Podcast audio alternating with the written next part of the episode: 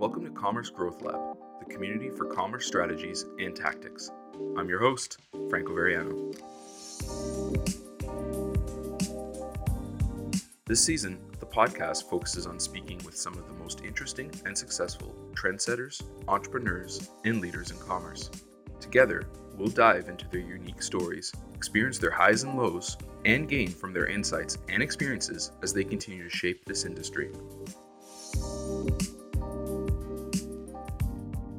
That's the whole goal at the end of the day. It's really about shaping an experience so um, it is more focused towards the customer so things can be easier. The whole relationship between the website, the brand, and the customer can, can be facilitated.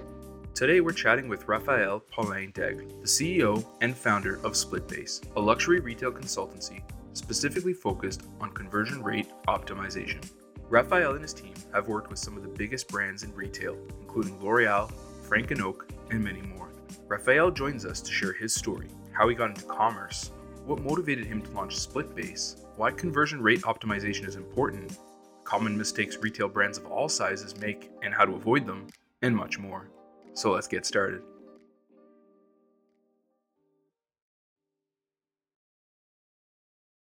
Hey, Raphael. Thanks so much for being on the show today. Hey Franco, thanks for the invite. Yeah, absolutely. Really excited to have you on and to get to learn, you know, more about you and your story. But before we get into that, can you tell us a little bit more about yourself? Where are you from and what did you study? Yeah, so I'm Raphael. I run an agency called Splitbase, and we help luxury and fashion e-commerce companies increase their website profits and conversions. I'm Canadian. I'm a Canadian. I was born and lived most of my life in uh, Moncton, New Brunswick, way on the East Coast. Grew up among long lobsters and seafood. um, and eventually I moved to Montreal, where I live now. This is where I live. This is where I work. This is what I. This is where I really enjoy living. And in terms of studying, you know, uh, the answer is I did not study after high school. I went straight to building businesses. In fact, I I already had a business at the time and uh, I just kept going, and uh, here we are now. Absolutely, it's really cool. So, where did your passion for business and e-commerce come from then? You know, I think I've always been someone very creative. That creative side of me, like I've done some acting, I've done lots of theater. Uh, I used to be a magician. And to me, I needed to have that, to be able to kind of leverage that creativity in some sort of big way um, and really leverage that as much as I could. And I've always had a problem with authority at the same time, and I've always wanted to do things, uh, you know, on my own terms. You know, I think that's where over the years I tried a lot of things. Hence, what I said I used to be a magician back in middle school and high school. And over the years, I realized that entrepreneurship for me and technology, and especially marketing, kind of combined all of that together, right? Um, and especially when we look now at e-commerce and fashion and luxury, it's an industry that's very high in terms of emotions and in terms of creatives. Um, so that really appeals to my creative side. Um, the e-commerce stuff is just there's so much possibilities. Um, all the growth aspect to it just keeps me pumped and motivated. And then I guess the agency part, I just love working with people and, and making things happen. That's really cool. And so, speaking of some of those elements that you just brought up, and you mentioned Splitbase before, can you start off by telling us a little bit more about what Splitbase is all about and what motivated you to start it? I got into conversion optimization around six years ago or so. I had at the time my first startup. I knew absolutely nothing about it, about running a startup, no idea what I was doing. And it was kind of like a marketplace for marketing consultants where they could connect with uh, experts to review their marketing material. And that's kind of what got me into conversion optimization because I realized at the time for that company, you know, I was also trying to optimize my own website. I had a traffic problem. That was the real problem with that company. Also, never validated it. Um, I just had no idea what I was doing. But I just focused and just was obsessed with increasing conversions, conversion optimization and testing and, and so on. So that kind of like, that was like what got me into it, I think. And then over the years, you know, I did a lot of freelancing and that kind of jumped at one point into launching Splitbase, the agency. So in between that and the first company, of course, I've had other, many other companies. But then with Splitbase, um, I realized if I really wanted to do conversion optimization at the level we do it today, I needed a team. You can't be one person doing conversion optimization for for a large brand. There are just so many skills involved. And Splitbase to me was my way of like being, all right, well, this is the next level.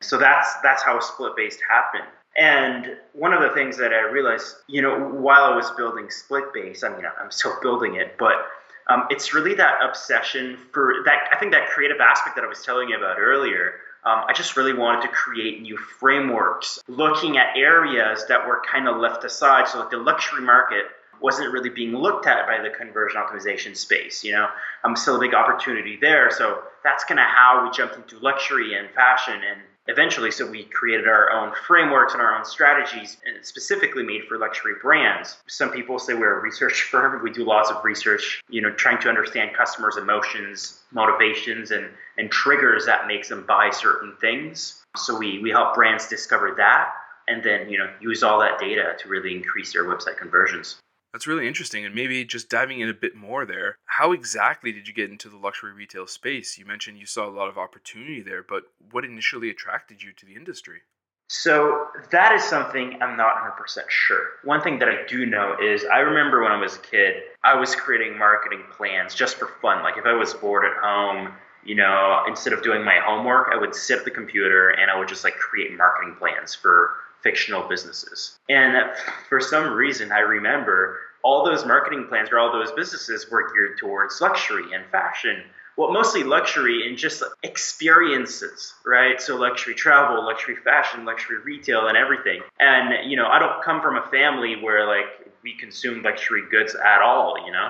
So I think it was mostly because I understood that the luxury space their goal and what they need to do is to convey emotions. They need to create an experience for the customer more than you know something you'd buy at Target, where it's more price driven. And I think when I look at what I've done before, you know, when I was a magician, for example, what I wanted to do and what I was aiming to achieve was to create an experience for my audience, right? Make them feel a certain way, make them see the impossible actually happen.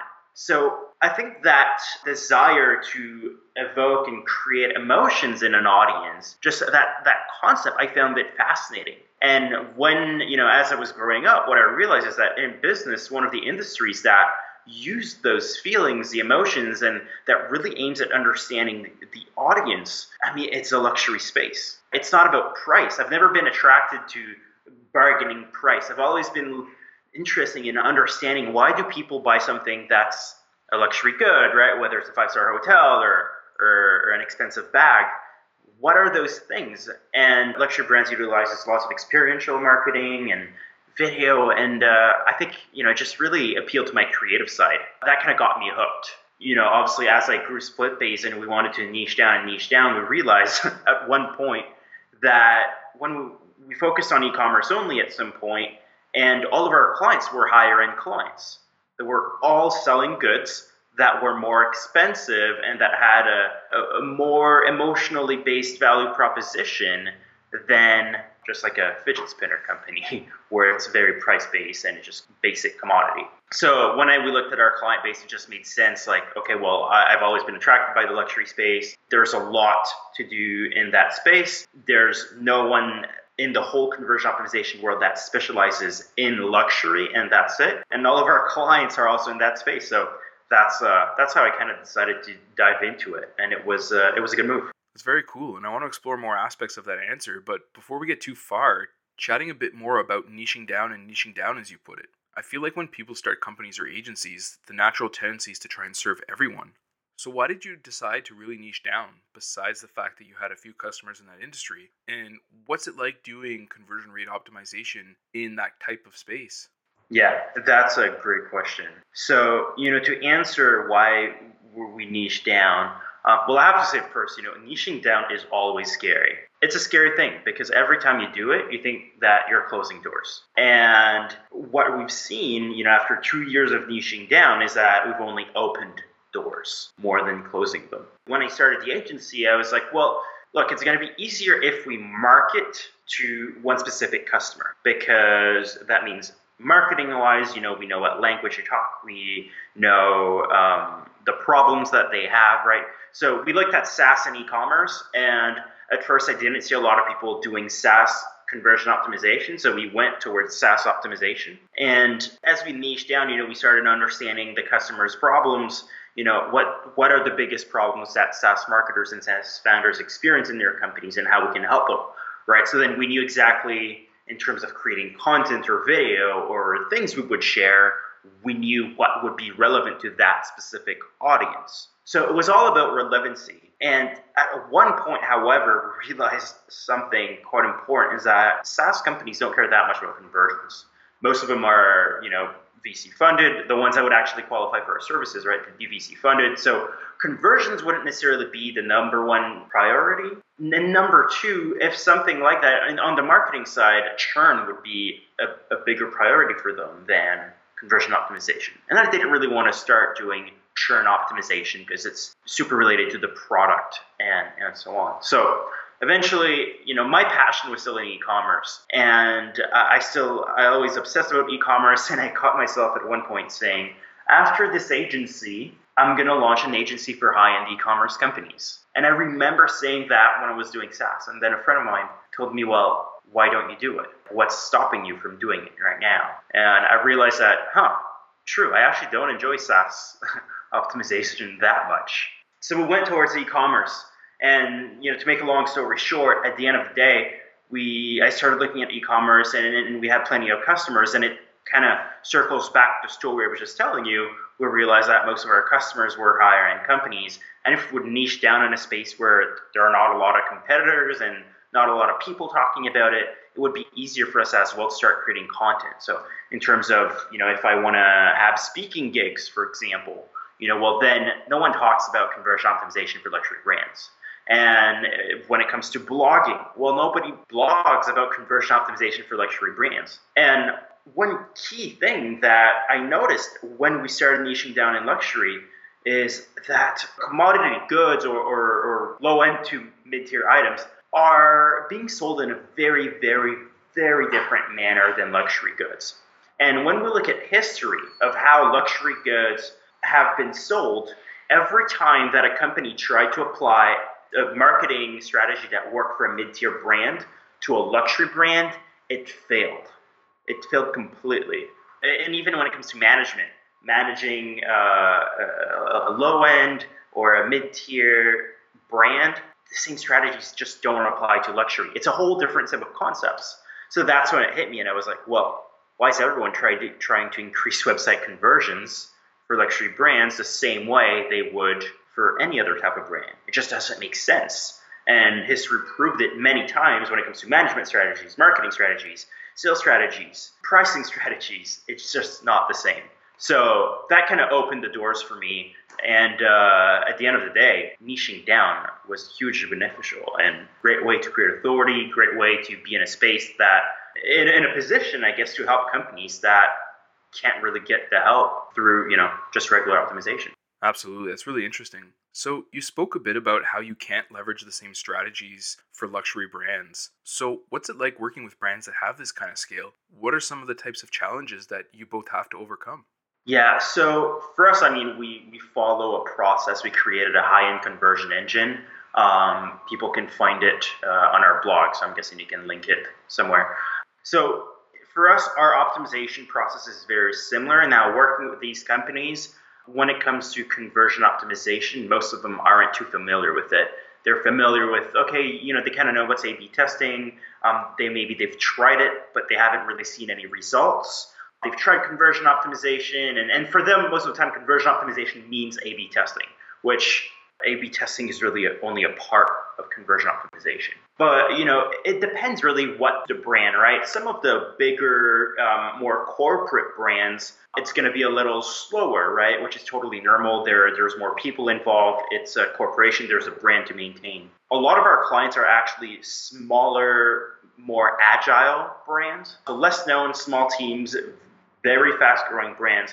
And um, I would say, you know, working with them is, is very simple. You know, we're like pretty much part of their team. And it's really about once we start doing the research process that we do to really understand their audience and their product and where money's leaking on their website, usually that's when they click and they click and they realize, ah, that's what conversion optimization is, right? For them, conversion optimization was like looking at blog posts, looking at, you know, 1,000 things to test that will improve your conversions, or just looking at, you know, their coworkers' opinions and, and brainstorming on what they could do to possibly test and increase conversions. But what they realize, you know, when we start working with them, that it's not about what you test necessarily. It's about, well, not about what you test, but it's about really understanding what needs to be tested. It's not about just testing for the sake of testing and maybe being lucky. It's about really diving deep into your data, your analytics, understanding what are the psychological triggers that make people buy, the objections, the doubts that people have when they're on the website, right? And from there, you can launch a B test that will have an impact. So if they understand that, you know, it's quite I mean, I don't want to say it's quite simple because it's really not. it's quite a it's quite a long process. But you know, uh, it, yeah, I think it just makes more sense and, and everybody understands conversion optimization more once they they understand that need for data. That's very cool. So obviously it's a fairly involved process, but at a high level, can you walk us through some of the pieces of your process? What are some of the strategies that other merchants or retailers can draw from it? Yeah, for sure. So if we look at like the big overview of our process, um, we actually created one called the testing trifecta. The testing trifecta is like a three circle Venn diagram where the top bubble is testing and the two bubbles at the base, the two circles at the base, one is quantitative and one is qualitative. If people listening to this can draw that, it'll probably help you understand. Now, here's what we begin with. We begin with the base, right? So quantitative and qualitative needs to be there in order to support testing. So we begin with the research. And what it looks like is we begin with the quantitative side, which means a dive deep into the analytics, right? So first things first, most companies we've seen, uh, I don't think I've ever seen a Google Analytics setup or just an analytics setup that was properly configured based on the company's goals and what actually needed to be tracked. So we'll look at that and we'll look at the data integrity. Can we trust that data? So that's like step one. We'll also, based on our experience and based on proven studies that we have, we'll do just a non biased first look at the website. And we're going to look at oh, what's working on the website. You know, are every button working like they should? And, and that's just our first hypothesis. Without even looking at the data first, it's really about applying some of the proven principles, which we may completely invalidate with the data after, right? I mean, no decisions should actually be made with this uh, first heuristic analysis. But we begin by looking at that, and it starts to giving it, it, it's giving us clues at this point of like what could go wrong, what are the areas of opportunities, and that's when we dive into the analytics. You know, and that we spend the whole month almost every day when we're in the analytics, creating segments, trying to understand the, the patterns and the behaviors that visitors do when they're on the website and what takes them to a path of purchase. So it's really about understanding all these things and really understanding the customer and what's happening on the website. Once we understand that a little better, we dive into the qualitative, which means we're going to do lots of user testing. We're going to look at session recordings, which means looking at how people use the website. We're going to watch hundreds of them. We're going to send customer surveys, so surveys to existing customers, but we're also going to do surveys and polls to people that aren't yet customers. And that's really to understand what are their perceived outcomes of buying the product, how they think about this. Um, and that's where like we can discover subtleties about what's going on in their mind when they're checking out, before checking out, and after buying. And finally, at the end of all that, I mean, there are still more more methods that you know we use throughout the process. Some that applies to some companies, some that don't. And then when we combine all that data together, that's when we can start seeing gaps, right? So the problem is a lot of companies are going to look at the quantitative part only. That's most e-commerce companies, most companies in general and they're going to want to test based on seeing that one of their landing pages is not converting well. The problem is that if you just look at the quantitative, you only know what's not working, right? So you'll know your landing page is not converting, but that doesn't tell you why. So launching a test out of that is just going to be a guess. From the quantitative, we know what's not working, and then we use the qualitative to understand why that specific element such as that landing page, is not converting. So when we know what's not working and why it's not working, we can create a hypothesis to validate or invalidate through A B testing. And that's a process, right? And then it's a circle. It's a cycle of testing. And now, if the test doesn't win, what did we learn from that test? And how can we apply it to either subsequent test and what do we learn about the user behaviors at that moment. So it's a cycle of experimentation, of learning, and, and always researching. That's really interesting. And so, building off what you just mentioned and drawing from your background in SaaS, what are some of the biggest changes you've seen in the e commerce industry since you've started, either in terms of the importance of CRO or how teams are operating?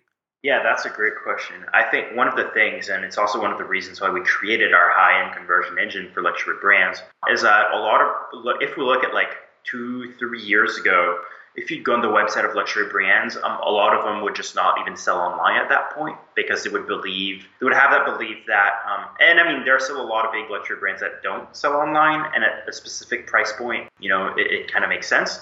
But most brands, a, a, lot of them would not sell online. You know, if we look at like five years ago, or even some, you know, two or three years ago, and that was because they had this belief that for it to be luxury, it needed to be hard to access but then we saw other players jump in, right? So like Net-a-Porter and Mr. Porter, Farfetch, where they would sell those same luxury goods online.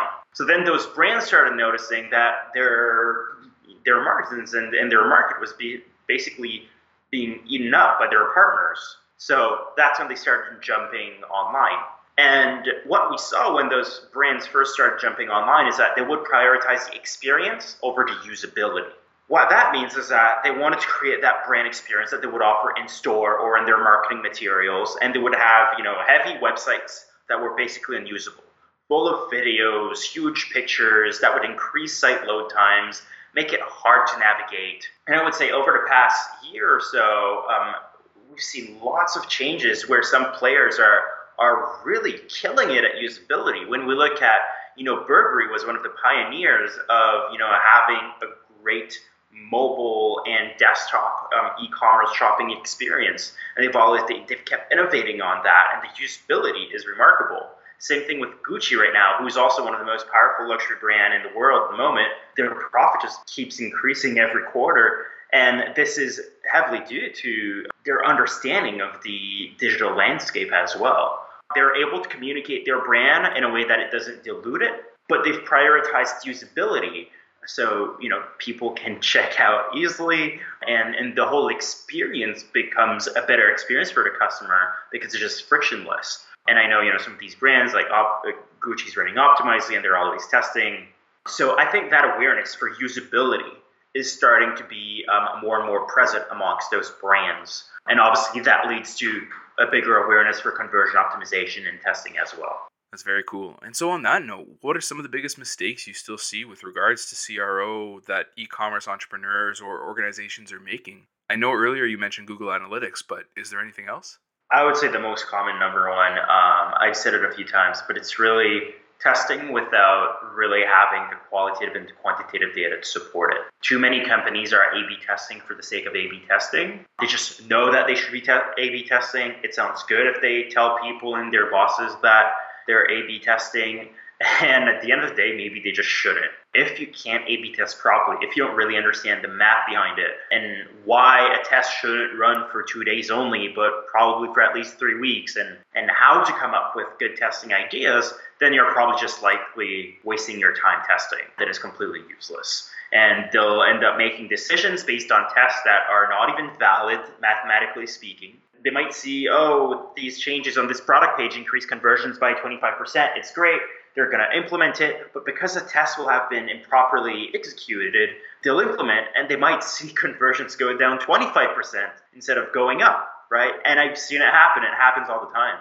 So I think if brands want to A/B test, they really need to have a team that understands it. Or, you know, they can always call us. That's why we do what we do. But it's really important that, yeah, if they're A B testing, they need to understand how it works. And if they want to do conversion optimization, no, it's not just about A B testing. It's first of all understanding your customer and understanding how you can learn more about that same customer so you can become uh, more customer centric. That's the whole goal at the end of the day. It's really about shaping an experience so um, it is more focused towards the customer so things can be easier the whole relationship between the website the brand and the customer can can be facilitated yeah absolutely that makes a ton of sense so since you've been working at this for a while what's next for you in splitbase over the coming months Uh, you know, we're going to keep growing. We've introduced, you know, this year a lot of new frameworks. We're not, you know, we're not huge on content marketing, but when we post, they're usually very big.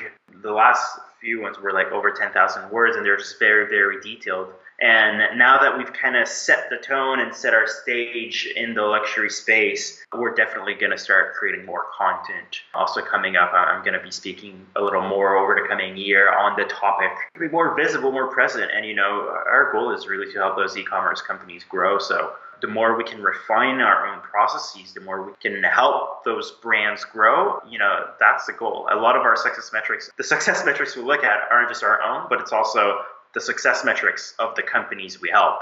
And if they're not growing, that means we're not doing our job. So, you know, it's always about improving and, and learning more about the industry and, and how customer behaviors relate with our strategies. And so we can help our clients and other companies that just want to listen to us grow as much as we can.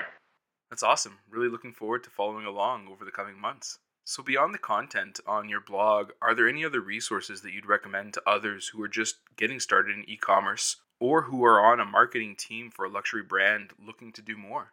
Yeah, for sure. I think the, one of the first things, a few of the skills that I would recommend to to, to work on is analytics. What I'm seeing when uh, I, I talk to companies is that people understand how to use Google Analytics and those other tools, but they don't really understand how to interpret that data and truly understand it. And I think, you know, more and more um, people realize that it's important, and that's also what's going to guide all the other steps when it comes to conversion optimization. So Avinash Kaushik, great resource. Read his materials. I would say, you know, the CXL Institute is also a great place for conversion optimization and other things related to conversion optimization for digital marketers. I mean, there are just so many. It really depends, you know, in what area people want to specialize in. But there's also, I mean, in the e-commerce space as well, you know, people that want to grow their e-commerce companies. Um, Drew Sanocki, who kind of saved Karmaloops from bankruptcy also has fantastic content. And yeah, that's uh, you know those are the few that that comes to mind when it comes to analytics. Simo Ahava, super super detailed, crazy advanced, but super interesting content on analytics. Those are the ones that comes to mind really. Wow, that sounds like a bunch of great resources, and we'll definitely link to them so others can check them out. So, we've talked about a bunch of different things throughout the course of the episode, but do you have any final thoughts or words of advice to leave us with? I'm going to say it again. You know, I think the first step towards understanding your customer, because I've mentioned that so often over this conversation, is call your customers. Don't try to get lost into how to talk to your customers or the exact questions to ask on a survey. I mean, we, we did write a massive post about it in our blog um, that makes it very simple. But, you know, something as simple as just scheduling in your calendar at least once a week, you know, something that my friend Dan Martell calls smile and dial just pick up the phone, look at your order list over past like three months, and call people, talk with your customers, and just be curious, have a conversation as if you're friends, you know, and, and ask them about their experience and things like that. And that alone, it's truly, I mean, I don't want to say life changing, but it, it kind of is. I mean, you look at companies that do that versus companies that don't do that, and the way they do marketing, the way they address customer issues, the way they, they do everything is different because instead of looking at their own numbers and just looking at numbers, they see their audience as real people with real wants, real needs, real emotions. Piece of advice pick up the phone, call up your customers, and talk to them. Absolutely. That's some invaluable advice, and I couldn't think of a better way to end the episode. Raphael, thanks so much for taking the time to chat with us today. It was awesome to have you on the show. Awesome. Well, thank you so much. Really enjoyed uh, sharing uh, all, all of this. Thanks for listening. Commerce Growth Lab is recorded and produced by me. There's no massive team behind it, and so I'd love your help in growing the show. If you've enjoyed this episode, please subscribe and leave a review on Apple Podcasts. Tell a friend about the show or share a link on social media. You can find out more about the show, our guests, and everything commerce related by visiting our site at www.commercegrowthlab.com. Follow us on Twitter at comgrowthlab, that's com with two M's, or join the community on Facebook at Commerce Growth Lab. We couldn't do the show without your awesome support, so thanks for listening.